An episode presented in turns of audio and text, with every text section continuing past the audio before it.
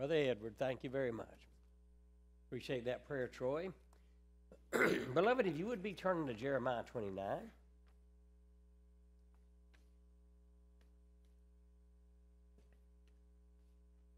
We're going to be talking tonight about making the best of a bad situation.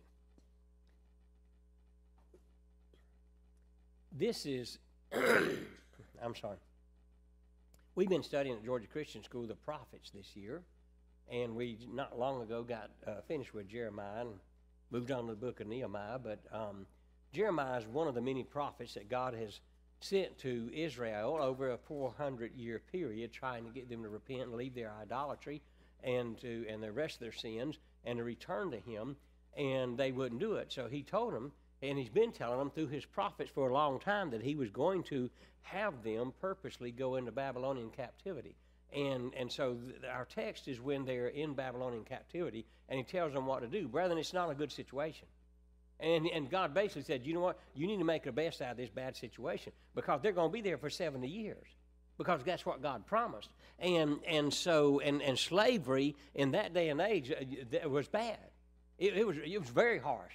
Uh, not a lot of people live very long a lot of times in the type of slavery that the Babylonians and others of that day imposed on people. And so, brethren, I'm sure you're familiar with that record of God having the Jews to be taken uh, in. The, in fact, He purposely raised up Babylon, which was a uh, just a um, you know non-important, non-impactful type country at, at, the time, and God rose them up for the purpose of enslaving His people. And uh, and the reason the Jews went into captivity was because of their sin and their refusal to repent of their sin, and and brethren, especially the idolatry that God told them in the very beginning of the Ten Commandments: "You'll have no other gods before me, and you're not to build an idol to yourself." And so they do that. So the book of Jeremiah is where Jeremiah sent a letter to the captives, already in captivity, advising them that the best course of action to them would simply be, as we're going to see, to settle down and make the best of the situation that they're in. We, we have uh, sayings about like that, you know. We say that you are to bloom where you're what?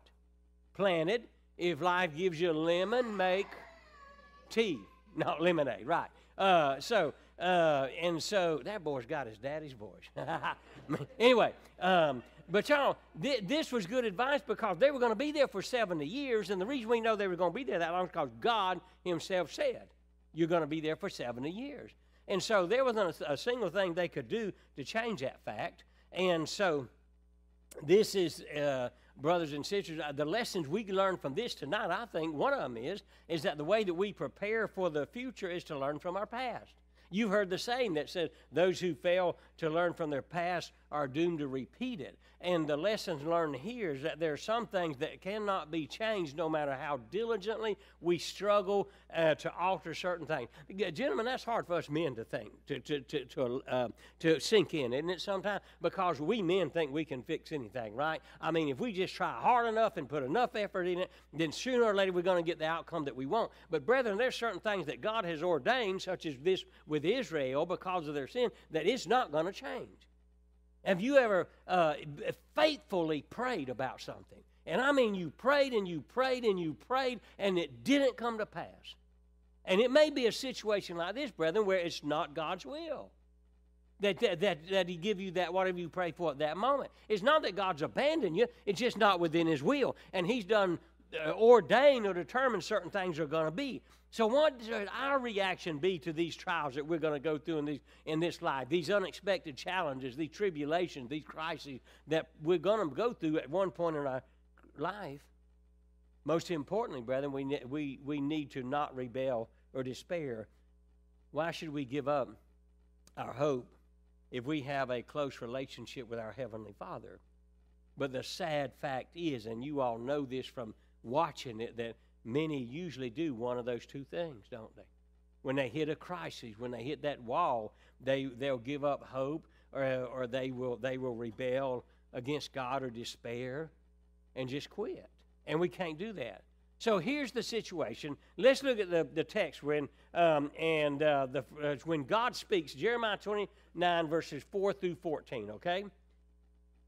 Thus says the Lord of hosts the God of Israel, to the exiles whom I have sent into exile from Jerusalem to Babylon. You're going to see this word, this phrase, God repeatedly reminds them, I have sent you there.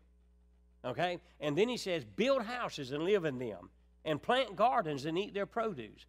Take wives and become the fathers of sons and daughters, and take wives for your sons and give your daughters to husbands, that they may bear sons and daughters, and multiply there, and do not decrease. Seek the welfare of the city where I have sent you into exile, and pray to the Lord on its behalf, for in, in its welfare you will have welfare. For thus says the Lord God of hosts, the God of Israel Do not let your prophets who are in your midst and your diviners deceive you and do not listen to the dreams which they dream. For they prophesy falsely to you in my name. I have not sent them, declares the Lord. For thus says the Lord When seventy years have been completed for Babylon, I will visit you and fulfill my good word to you to bring you back to this place.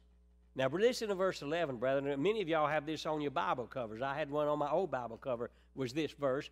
For I know the plans that I have for you, declares the Lord plans for welfare and not for calamity, to give you a future and a hope. We read that during prosperous times and while we're being blessed and think, that's a great verse. Brothers and sisters, these are people that are enslaved. These are people that know they're going to be enslaved for 70 years. So I would imagine that verse would have, or that statement would have a lot more meaning, perhaps, to them in their situation. Verse 12 Then you will call upon me and come and pray to me, and I will listen to you. Then he says, You're going to do that. Brethren, it's going to take 70 years of captivity to cure Israel of their idolatry. You will seek me, verse 13, and find me when you search for me with all your heart. That's the key, isn't it? You can't do it half heartedly.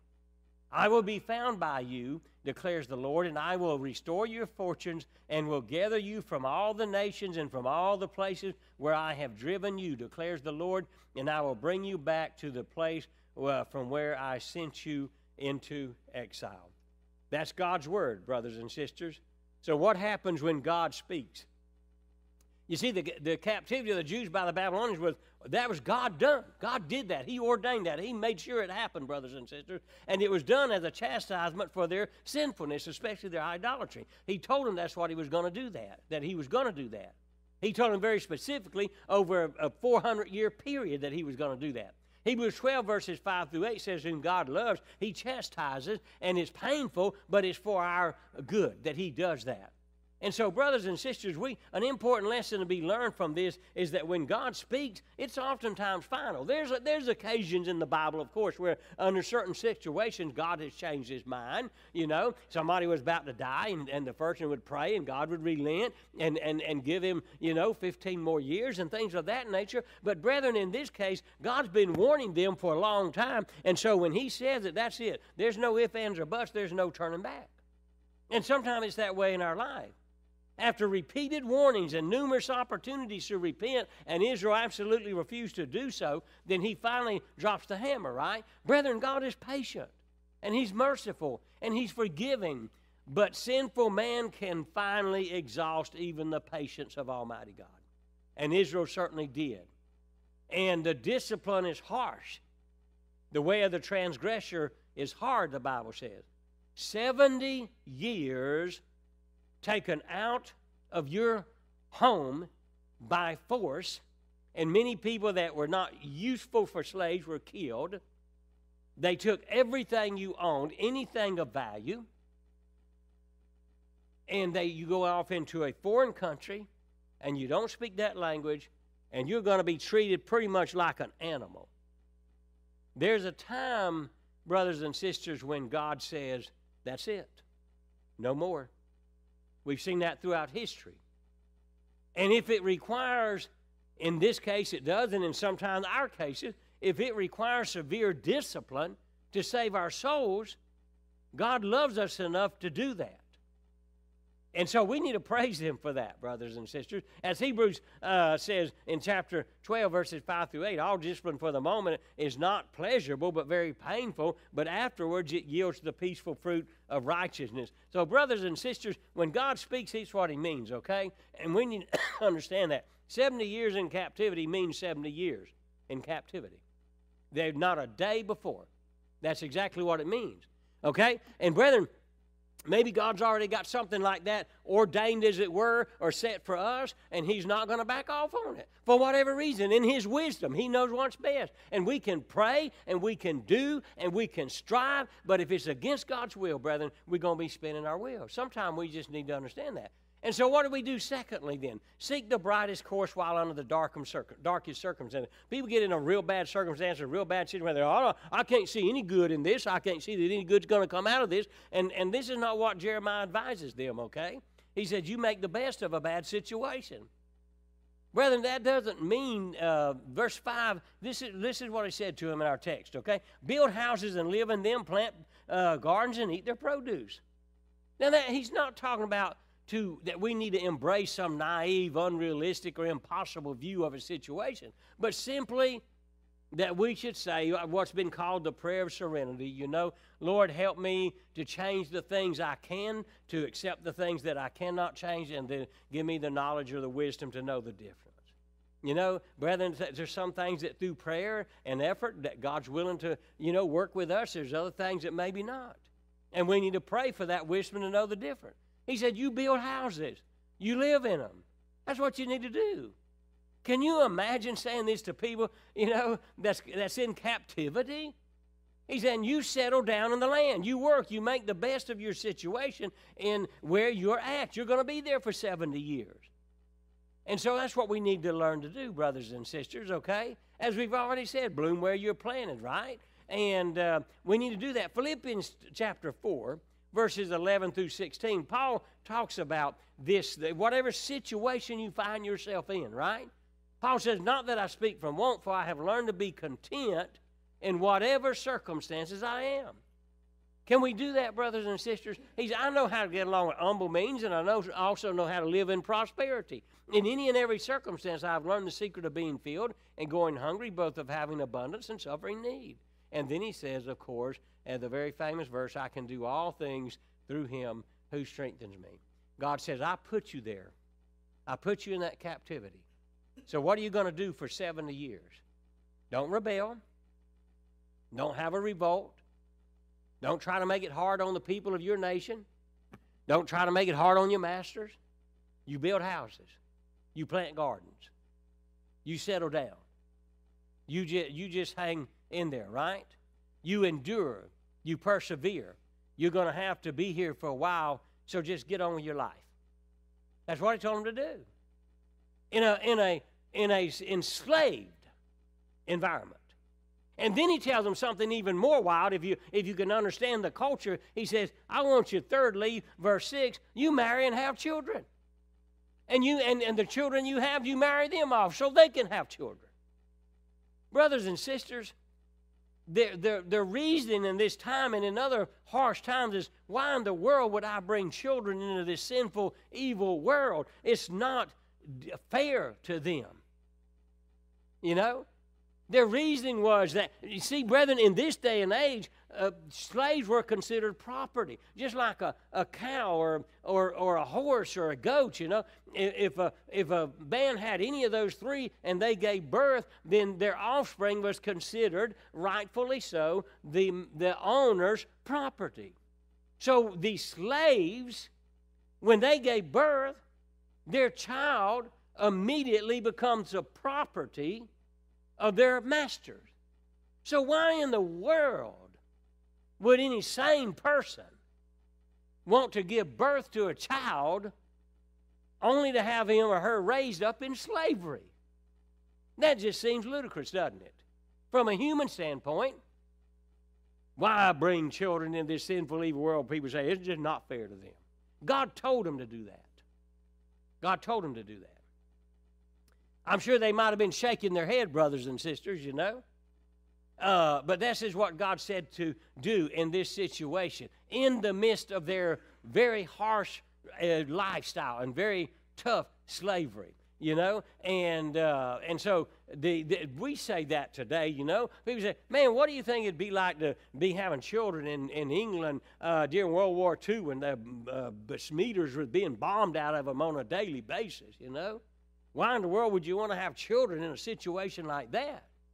And this is the same thing. The Israelites are in captivity, you know. Our kids are going to be born into slavery. What in the world kind of future is that? And God says, You have children, and you marry them children off, and you let them have children. Brothers and sisters, a lost world needs to witness godly marriages in Christian homes, even in the worst of circumstances. Amen? You know what? Uh, you, you want a Christian nation? God's people needs to produce a whole lot more Christians than the heathens do. The heathens, right? You young mamas, y'all need to start having babies. I mean, let's raise them up in Christ, brethren. The heathens aborting theirs. Let's, let's raise up a Christian nation. But, but more importantly than that, brethren, we need to be also giving birth to spiritual babes. Amen? Every one of us can take part in that, even us older folk, right? We can bring somebody to Christ, and then they'll become a spiritual babe in Christ. They, they're, they've experienced the new birth. Now, brethren, here's what this is this is an act of faith. This is an act of faith of God's promise of a better future. We've just read where He says, I have plans for you, I have a future for you, I'm going to do good to you. And so, this is their faithfulness in saying that I believe God is going to carry out His promises. Who's going to see those promises? If somebody would say 20 or 30 when they was carried into captivity and they're going to be there for 70 years and, and, and under harsh slavery, they're not going to live that long. So it's going to be their children and perhaps their children's children whose God is going to take back to Israel and bless once again. So God knows what He's doing, see? And He said, This is what you need to do in this regard. So, brethren, if God through His Word chooses not to change things, then there's no way we're going to change them. And what do we do? We, we build houses, we plant vineyards, we marry, we give our children in marriage. Do what God says to do. You do what you would do if times were prospering. You know? Well, uh, you, some of you young people, I don't know a lot of young people in here, but, but let me tell you this. Uh, I have uh, young people say to me, Brother Green, we're going to wait till we can afford it to have kids. you never will. No, you, ne- you never will. Not hardly, okay? Uh, it, it I mean, unless you really start off well. Um, but uh, so, so do what God says to do. And then he says that, fourthly, brethren, I'm uh, trying to move right along here. Seek peace wherever you are. Verse 7, listen to this. Seek the welfare of the city where I have sent you into exile, and pray to the Lord on its behalf, for in its welfare you will have welfare. Brothers and sisters, it's saying to these slaves, you pray for your masters. You pray for those who are using you. You pray for those who have come in by violence and taken you out of your homes and taken you to this foreign nation and are going to enslave you and your children. You pray for them. You pray for that city. Let me give you a, a couple of uh, different versions that talk about this. Um, the New American Bible says this promote the welfare of the city to which I have exiled you. Pray for it to the Lord, for upon its welfare depends your own. And then the New International Version said, Also seek the peace and prosperity of the city to which I have carried you into exile. Pray to the Lord for it, because if it prospers, you too will prosper. And then, thirdly, the contemporary English Bible really puts it in our language pray for peace in Babylon and work hard to make it prosperous. The more successful that nation is, the better off you will Beloved, God says, I am going to bless this nation, a heathenistic, idolatrous nation that did not believe in the one true God. That I'm going to bless this nation because you're there and you're praying for her. And that's what I want you to do. Man, brethren, we need to pray for whatever place or situation in which we are, right? 1 Timothy 2 1 through 4 there. First of all, then, I urge that entreaties and prayers, petitions, and thanksgiving be made on behalf of all men, for kings and all who are in authority, so that we may lead a tranquil and quiet life in all godliness and dignity. Brethren, that was written when Rome was severely persecuting Christians, and they were under Roman rule. And here's a situation here where it's the same way. God don't say pray for the destruction of this city, pray that God will overthrow this city, pray that God will come in and, and destroy this city. He said, No, you pray for their prosperity. You pray for their good. Isn't that amazing? I'm sorry, this is acceptable and good in the sight of God our Savior, who desires all men to be saved and to come to the knowledge of the truth. Beloved, God sent them there to be slaves, and He said, Be slaves. And so you pray for your masters, you pray for their prosperity. Um, and so, brethren, that's what we need to learn to do. I'm, I'm telling you, brethren, you know what? People that in our society that really um, jump all over Christians about being a, you know, a, a, blot on society and hurting our society and, and what we could, how, how our society could really advance if it wasn't for those Christians, you know, and their ideas and their beliefs. Those people should thank God because God blesses a nation on behalf of His people. And, and, and they need to be grateful for that, brethren. And, and so, uh, because he said, You pray for them because upon their welfare and prosperity depends your own. And that was especially true in a, in a slave society, brethren. If these people were attacked, if their economy tanked, and they couldn't afford to feed themselves, they sure ain't going to feed the slaves. So it was for their own prosperity. And then he says, brethren, I'm trying to hurry, beware of false prophets, Jeremiah 29, verse 8. He says, 8 and 9. He says, For thus saith the Lord of hosts, the God of Israel, do not let your prophets who are in your midst and your diviners or sorcerers, some versions say, deceive you and do not listen to the dreams which they dream, for they prophesy falsely to you in my name. I have not sent them, declares the Lord. Brethren, that's been going on since time eternal and it's going to go on to the Lord returns again. We have false prophets in our day to day, and we need to be careful of not listening to them just as God warned them back in that day not to do that as well. These prophets, see, were promising a speedy deliverance of, of Israel when God said, No, it's going to be 70 years in captivity. We see in chapter 28, if you turn back one page in Jeremiah 28, the first three verses there, and it says, um, actually, this is going to be verses, uh, uh, yeah, 1 through 3. Now, in the same year, in the beginning of the reign of Zedekiah, king of Judah, in the fourth year, in the fifth month, uh, Hananiah, the son of Azar, the prophet, he, he claimed to be a prophet. Of course, we're going to see he's a false prophet who was from Gibeon, spoke to me in the house of the Lord in the presence of the priests and all the people, saying, Thus says the Lord of hosts, the God of Israel, I have broken the yoke of the king of Babylon. Within two years, I'm going to bring him back to this place. All, I'm going to bring back to this place all the vessels of the Lord's house, which Nebuchadnezzar, king of Babylon, took away from this place and carried to Babylon. Okay, brothers and sisters, God has said it's going to be 70 years. These false prophets are saying, nope, only going to be two years. That's what God told me, okay? And God says, don't listen to them, okay? And as a result, uh, Jeremiah spends the rest of the chapter getting on to them. And then, um, um, as a result of that, brothers and sisters, verses 15 through 17 tells what happens in this same um, chapter, then Jeremiah the prophet said to Hananiah the prophet, Listen now, Hananiah, the Lord has not sent you, and, and you have made this people trust in a lie. Therefore, thus saith the Lord, Behold, I am about to remove you from the face of the earth. This year you are going to die because you have counseled rebellion against the Lord. So Hananiah the prophet died in the same year in the seventh month. So, brethren, God said, I don't like you lying about me. So he takes that false prophet out. Okay? But, brethren, here's the thing. See, um, diviners, sorcerers, false prophets were all echoing, echoing, echoing this same optimistic babble, you know, as the false prophets. And, and the people, the, you say, well, how could they so, how could they be so deceived when God's true prophets were saying the opposite? The people actually wanted to be deceived, brethren. Have you ever met anybody like that? They want to believe a lie. They preferred the darkness to the light. And so they encouraged the prophets to sway them with uplifting dreams, okay? Look at Isaiah, uh, Jeremiah 5, okay, 30 and 31.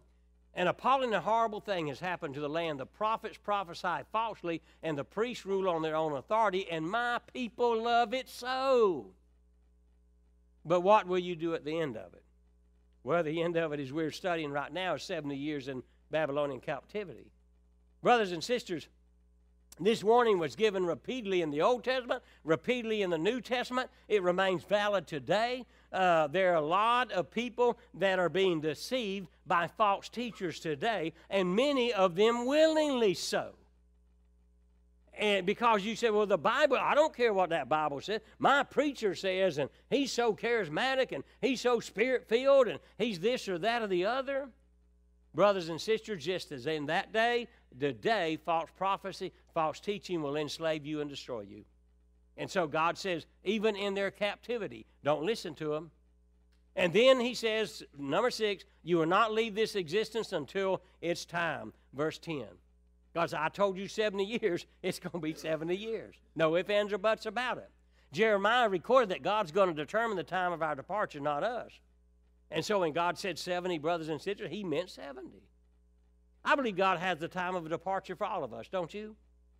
God, God ordains our life, brothers and sisters. God orders our life. And, and when it's our time to go, we're going to go.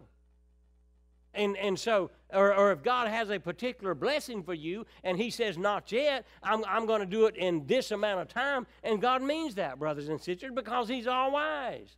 And He knows what's best for us. That's why we need to learn whether we're in a captivity, in some kind of a horrible situation, to say, Not my will, but your will be done. And then, seventhly, brothers and sisters, a word of hope for the captives. And that's what we read through verses 11 to 14. God said, I have plans for you, always have. He said, I'm, I'm going to prosper you. I'm going to bring you back to your homeland. I'm going to restore your fortunes. Can God restore what's been lost? Yeah, He can, brethren. And, and He said, he said, I'm going to prosper you once again. Brothers and sisters, God promised Abraham that the Messiah, the Savior of the world, would come through his seed, and so he's not going to destroy all of Israel. He says, I'm going to keep the faithful remnant, and he's going to restore them, and he's going to rebuild Jerusalem. He's going to rebuild the nation of Israel, and he's going to prosper his people once again. And so, and so then um, that's what God wants to do. That's the word of hope for the captives. God gives them the assurance that His thoughts for them are directed towards their peace and their well being and not their destruction. He, he said He was never going to do that. God knows His plans and His purpose. Sometimes we don't, brethren, but God does. And so, you know what he's telling them? Hope in your latter end, right? Hope in your future. You can't give up. You, as bad as it was to be in Babylonian slavery for 70 years, and for most of them to die there, you cannot give up because God says, I have a future for you. He says in Jeremiah 29 10, after the 70 years, you will, you will uh, hearken to me, saith the Lord. You will come to me. You will listen to me. You will pray to me. And then verse 14 tells us that God keeps his promises. Beloved, what do we learn from this? We see in our text the captives were absolutely responsible for making their own bed. They deserved every bit of this. They sin and they continue to sin and they refuse to repent and they refuse to worship the one true God. So their situation, they brought it on themselves. They were and, and they had to live with it. And in this case, they had to live with it for 70 years. And, brethren, from this, we need to learn, I think, that we need to make the best of a bad situation, whether we caused it or not. You know, sometimes we do bring stuff on ourselves. We do reap what we sow, and we do suffer the consequences of our sin. And so, what do you do? Man up, accept it. I'm here because it's my own fault. This is the reason. You know, don't blame God. Don't blame others. Don't blame your circumstances, your environment, your mom or daddy, or anything else. Just, just man up and say, I did this, and I'm, and I'm reaping the consequences of it, and that's what I got to do, and so I'm just going to have to do it. And, and, and just continue to serve God. You say, well, Brother Green, what if I get in a horrible situation? That's not my fault. Brethren, with these wicked, evil Israel who were idolaters were taken off into Babylonian captivity, the faithful remnant who had not committed idolatry and were being faithful to God were also taken into captivity. They weren't spared. And so they had to do the same things the others did. And so do that. Do that. And, brothers and sisters, if we do that, you're going to be victorious. No matter what this life may throw at you, God has a plan for you, and He's going to prosper you. He don't have plans to harm you. He's going to prosper you. And our and of course our prosperity, our their end result, according to the promises that God gave Israel, was that He was going to restore them to Jerusalem, to Israel. And the Bible tells us that our rest is going to be, according to the Revelation, in the New Jerusalem, which is talking about heaven. So if we have to endure some horrible circumstances for 70 years and then receive our reward in heaven for an eternity, is that not worth it? Don't rebel. Don't quit. Don't leave God. No matter how bad things get, brethren, don't quit. Hang in there. Be faithful to God. And He has a future for you and a marvelous one for His Christian people, an eternal one for us. So we should never, ever, ever give up. Amen. That's the lesson.